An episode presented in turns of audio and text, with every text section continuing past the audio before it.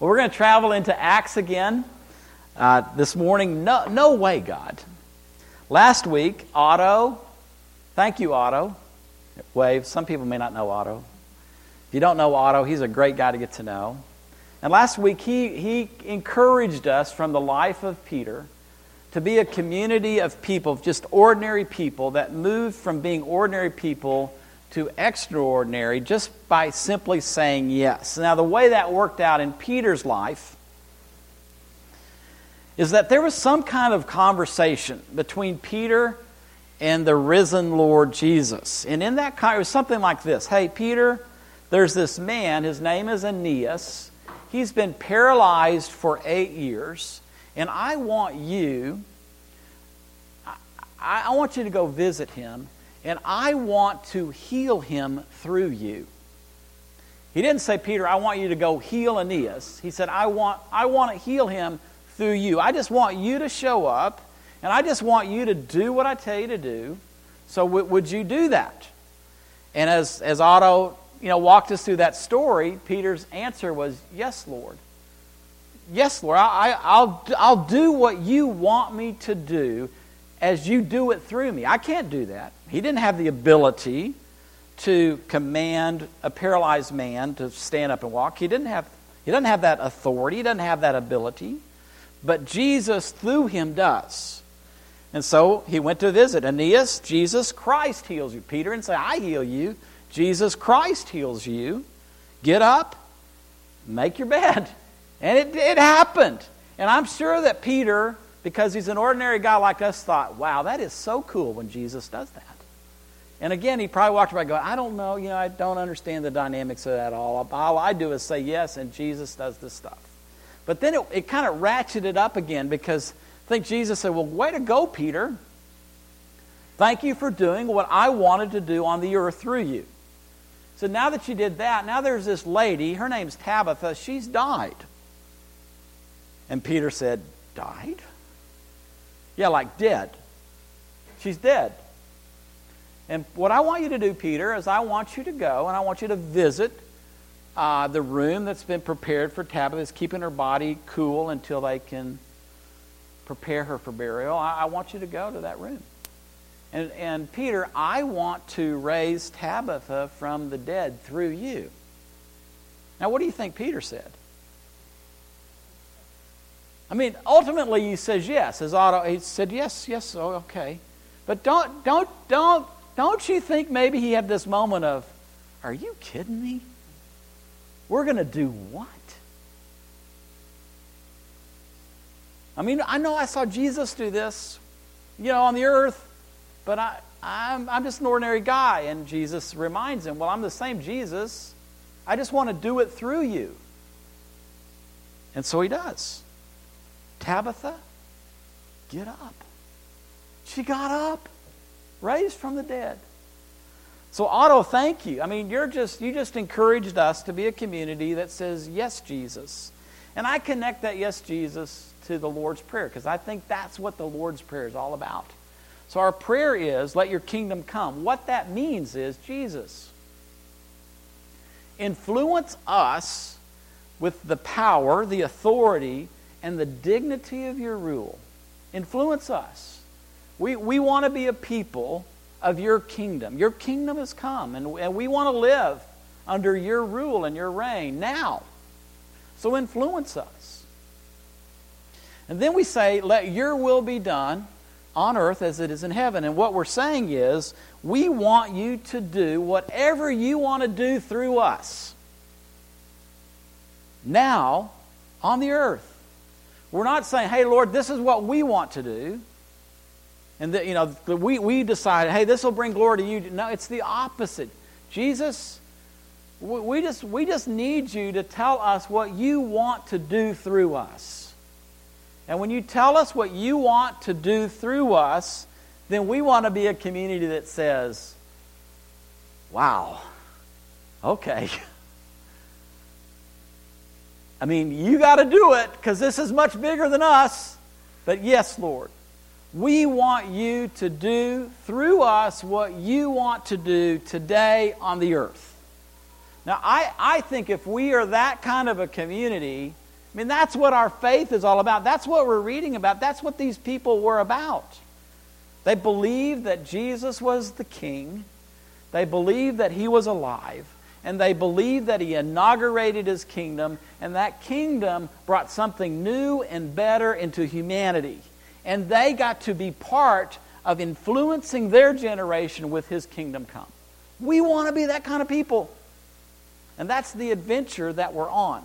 Now, as we learned that from Peter, we learned he said yes. But you know, one of the things that Otto said about Peter is that Peter could be a little bit like flippy floppy. Maybe that's kind of like us.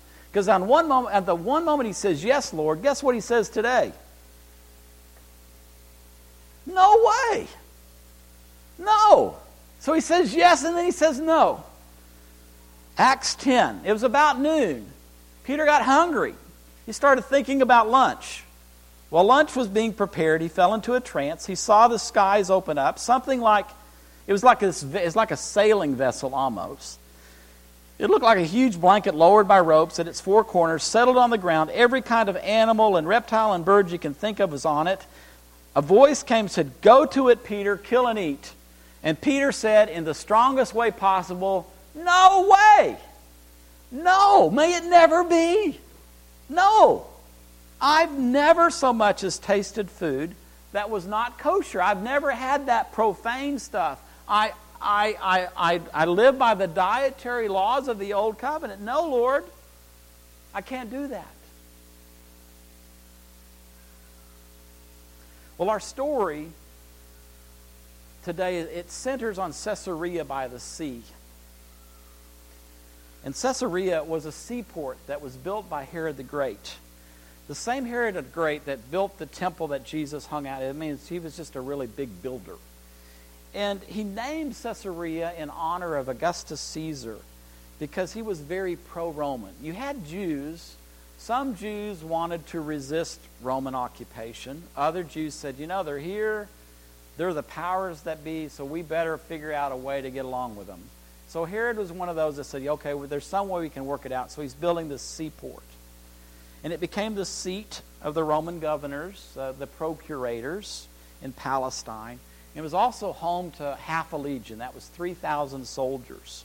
And interestingly, it's built north of Joppa. Joppa on the Mediterranean Sea is the natural harbor on the Mediterranean Sea. And he decided, well, if I built a harbor north, I'd be a little bit closer to Rome. So he builds this whole city, this whole new harbor. And the reason he did that is that Joppa as a city was violently national. They did not want to get along with the Romans, and they were rabidly anti Roman. So it's interesting contrast of what's happening here. And in Caesarea, one of those 3,000 Roman soldiers was a man not by the name of Cornelius. Cornelius was a centurion. He's the captain of a hundred. He's a non commissioned officer. He was a member of the Italian cohort. What, what that meant is probably that the roots of the cohort was back in Italy, but they, they recruited locals to serve uh, in Palestine. In all likelihood, he would have been a, a native from the region of Caesarea. And the reason he would have signed up to serve in the Roman army was that if you served for 25 years, then you were granted Roman citizenship. So it tells you a little bit about Cornelius. He was a guy that maybe he had some hopes pinned upon the Roman Empire. And maybe if he could become a citizen of the Roman Empire, maybe that would get him further along in life. You know, we don't know all those things. But what we do know comes out of Acts 10 1 through 8. There was a man named Cornelius who lived in Caesarea, this seaport built by Herod the Great. He was captain of the Italian guard stationed there. He was a thoroughly good man. He'd led everyone in his house to live worshipfully before God, was always helping people in need, and he maintained a habit of prayer. One day, about 3 o'clock in the afternoon, which would have been a time of prayer, he, he had a vision. An angel of God, as real as his next door neighbor, came in and said, Cornelius. And Cornelius stared hard, wondering if he was seeing things. Then he said, Well, what do you want, sir? And the angel said, Your prayers and your neighborly acts have brought you to God's attention. Here's what you are to do send men to Joppa to get Simon, the one everyone calls Peter. He is staying with Simon the tanner, whose house is down by the sea. As soon as the angel was gone, Cornelius called two servants and one particularly devout soldier from the guard. He went over with them in great detail everything that had just happened, and then he sent them off to Joppa. Caesarea to Joppa. Cornelius was more than a centurion. What Luke is telling us is that he was a godly man. He was a God-fearer. He was a pious man. He was a devout man. He revered God and his reverence for God. And it's God in general, not real particular. It's just, just God, this concept of God. And, and his reverence for God influenced his whole household. He did kind deeds. In particular, he gave alms to the poor. He was someone that contributed charitably to the needs of the poor. That's the thing that's emphasized. And then he was a man of prayer. He, he what, how, whatever the order of prayer was, like today, sometimes we talk about before the sun rises, and then morning, and mid, midday, and afternoon, and evening prayer. Some, he kept this regimen of prayer. And in that, he, his, his daily prayer and his care for the poor was noticed by God. And Luke chooses some really interesting words as he's, he's, he's kind of doing a contrast. Because what he's saying is, as Cornelius is praying, and as Cornelius is contributing to the needs of the poor, it's like he's, he's offered a sacrifice on the altar as a memorial that goes up and pleases God. That's the he's using sacrificial terms in describing, hey, God notices what you're doing. And so God visits him. He sends an angel with a message. And in that exchange with that angel, Cornelius says yes. Now, at the same time, Cornelius is saying yes. He's saying yes in Caesarea, south of him in Joppa. As his stuff is going up, now there's something coming down to Peter. At the time, at the time Cornelius is saying yes, Peter is saying no.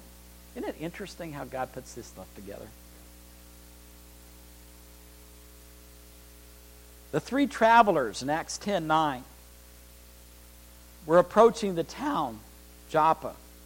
And it's at that time that Peter goes up on the roof to pray. And then he gets hungry and lunch, all that we read. After, the, after Peter says, No, Lord, the voice came a second time. If God says it's okay, it's okay. And Peter's response would have said, No. I, I no. So there's a third time. Happens three times, and then the blanket was pulled back up into the skies. Peter, as we have known him, is a commercial fisherman. He comes to know Jesus he starts following Jesus. He begins to share the story of Jesus. He, believes Jesus is the Messiah. He believes Jesus is the King. He believes the kingdom is near. He's declaring the good news of that kingdom. And, and Peter is a devout Jew. I think that's something we, we just forget that. He's a devout Jew that is living according to the dietary laws of the Old Covenant. And those dietary laws they're not just health concerns. I mean, so we've, we've kind of make it, made it more about health, but it was really about holiness, a way that the people under the covenant could be set apart as being uncommon by their practices. So they're holy in, in, in the covenantal sense because they're obeying these dietary laws. And so what Peter is saying, Lord, Lord, I, I, part of my distinction, part of who I am is wrapped up in I don't eat common food that, that the old covenant considers unclean or profane. I, I, want to maintain my distinctiveness. So I, I, I, don't, I don't know if I can let go of that. Well, Jesus keeps saying, well, three times. You, it, I'm saying it's okay. So, what is Jesus doing? He's introducing something new and something better. Get a hold of that. The dietary laws, the old covenant, served a purpose, but the time's over. So I'm introducing something new and better, both to the Jew and to the Gentile. it's also showing us that a, a common man, Cornelius would have been a common man. Cornelius would have been a profane man. Cornelius would have been a Roman man. But he's godly. And he's not following the rules. So he's blowing the circuitry of Judaism in his day. And then Peter, Peter's got a, he's got a decision to make. You know, if, if I'm going to meet Cornelius and I'm going to consider him equal, I mean, I'm literally, I, I'm going to be able to enter his house and sit at his table and, and share with him the story of Jesus I, am going to begin to introduce the story of Jesus to the whole Gentile world, then I got to move beyond the dietary laws of Judaism. So while this seems to be like this minor little blip in this, this is a major deal. The common religious purity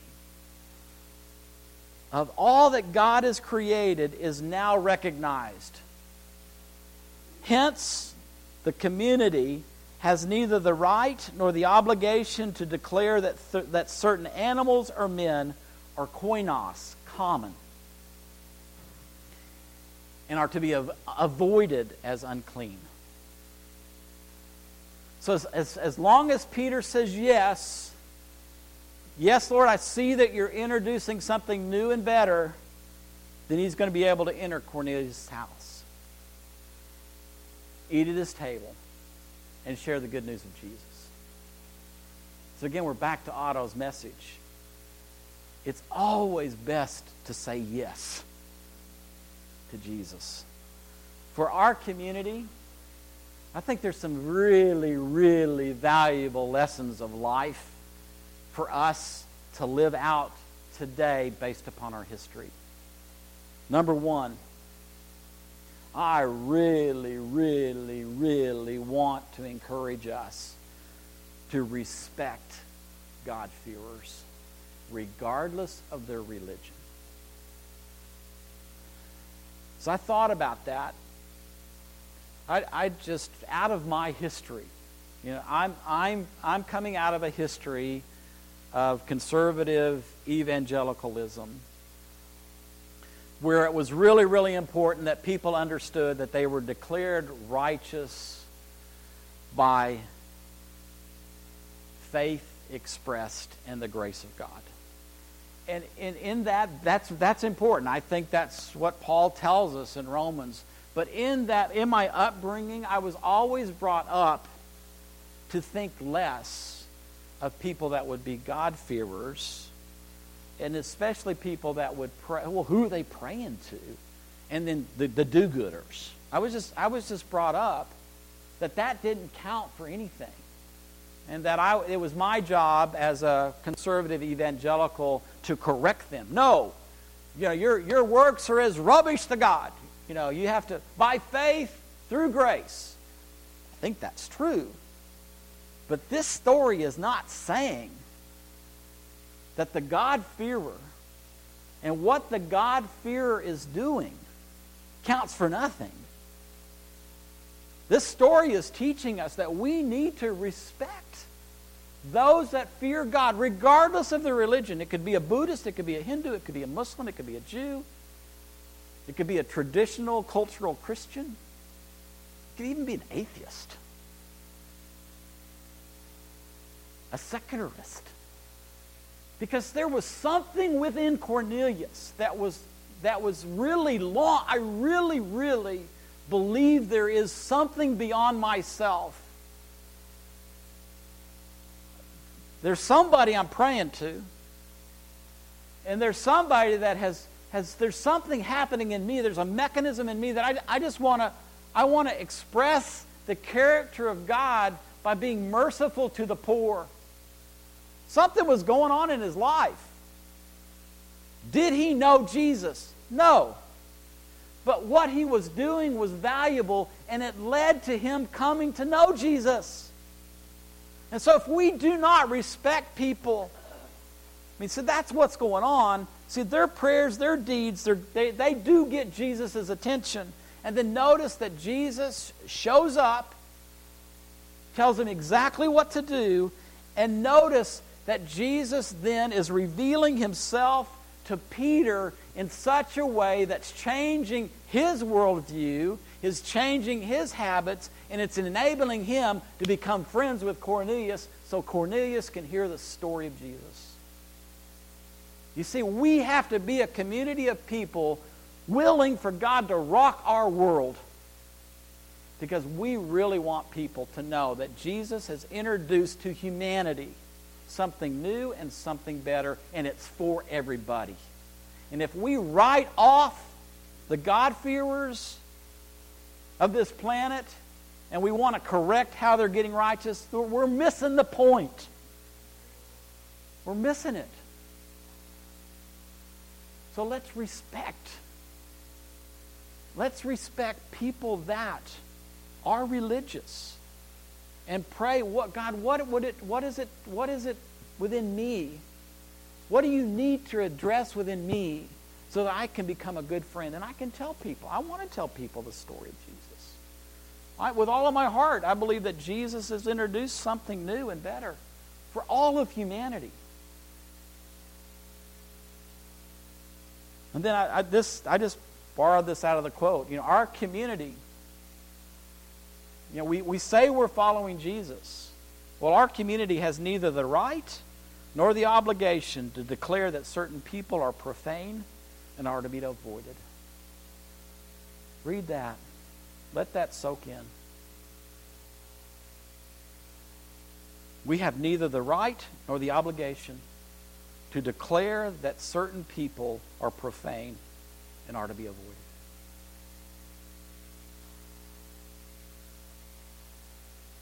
Jesus has changed the playing field.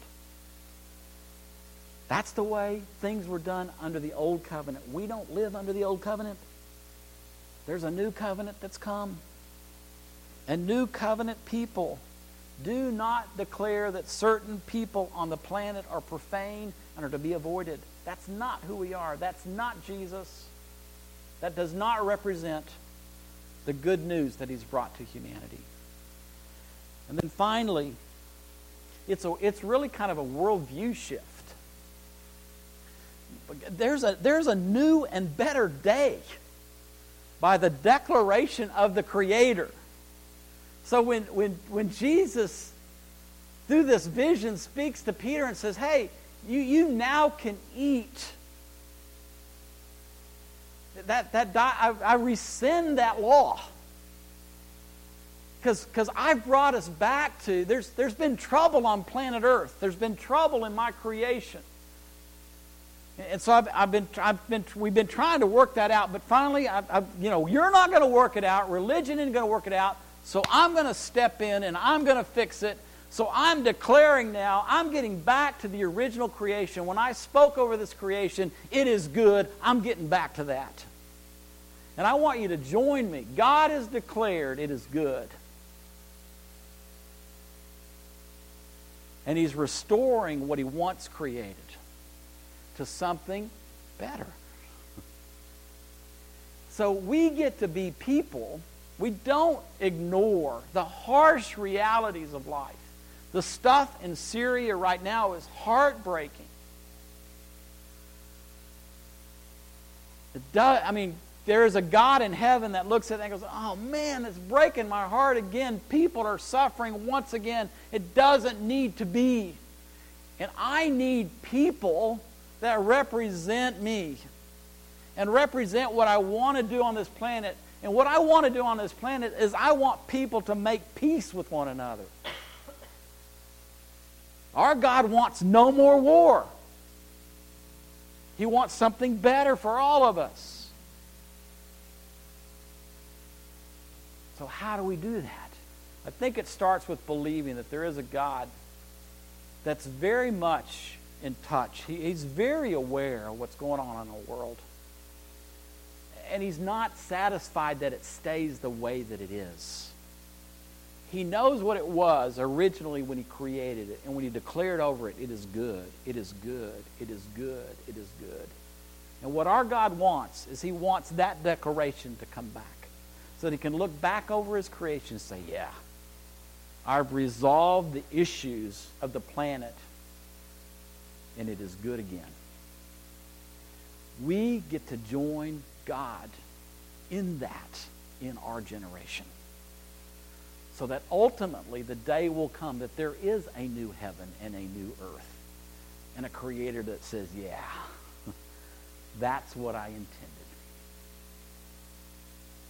And we get to be a part of that. So, this worldview, we don't live on a throwaway planet. People are not expendable on the planet.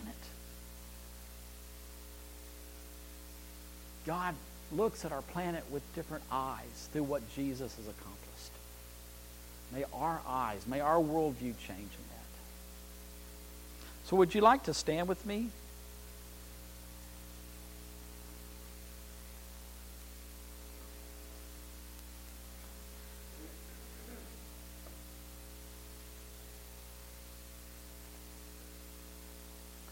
I just want to pray that the Holy Spirit would activate all of this in our lives.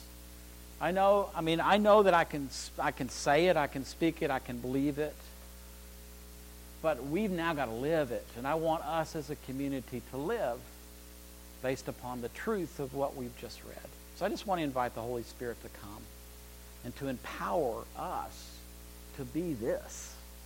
Okay?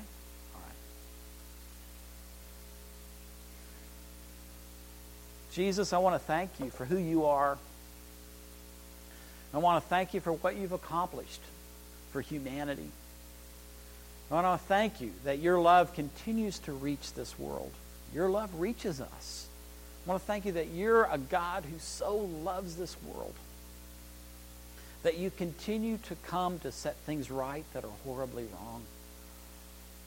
Lord, I know, based upon who you are, that, that you love the people of Syria, that you're concerned about those people, and that you want to see things set right in Syria. So, Lord, train us, enable us, as we see these horrific things on the planet, to know that that breaks your heart. That's not what you want, that's not what you're accomplishing. And let us as a people join you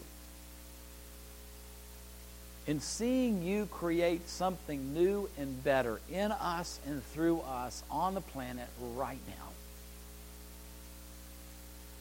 Holy Spirit, I ask that you would rock our world so much that we would be able to be like Peter, that we'd let go of some religious duties that we do that keep us separated from people that are seeking you. Holy Spirit, put to death the religious things in our lives that keep us isolated from people that want to know you. Lord, there's all kinds of God-fearers around us. So I just pray that you would come, visit us, Holy Spirit, rearrange our lives, rearrange our world vision, and then put us in relationship with the God-fearers on the planet that we could tell the story of Jesus I pray, O oh Lord, Holy Spirit, help us not to mock the religious. Help us not to make light of those that fear you and express that fear in other religions. Lord, I don't understand other religions, but I do know that there are people in other religions that have a heart that is looking for you. And I pray, O oh Lord, that we would be part of those people that love others and tell the story of Jesus. Lord, I pray that we, as a community of people, would lay aside any tendency we have to declare that certain people are profane and are to be avoided. Strip that away from us, Holy Spirit.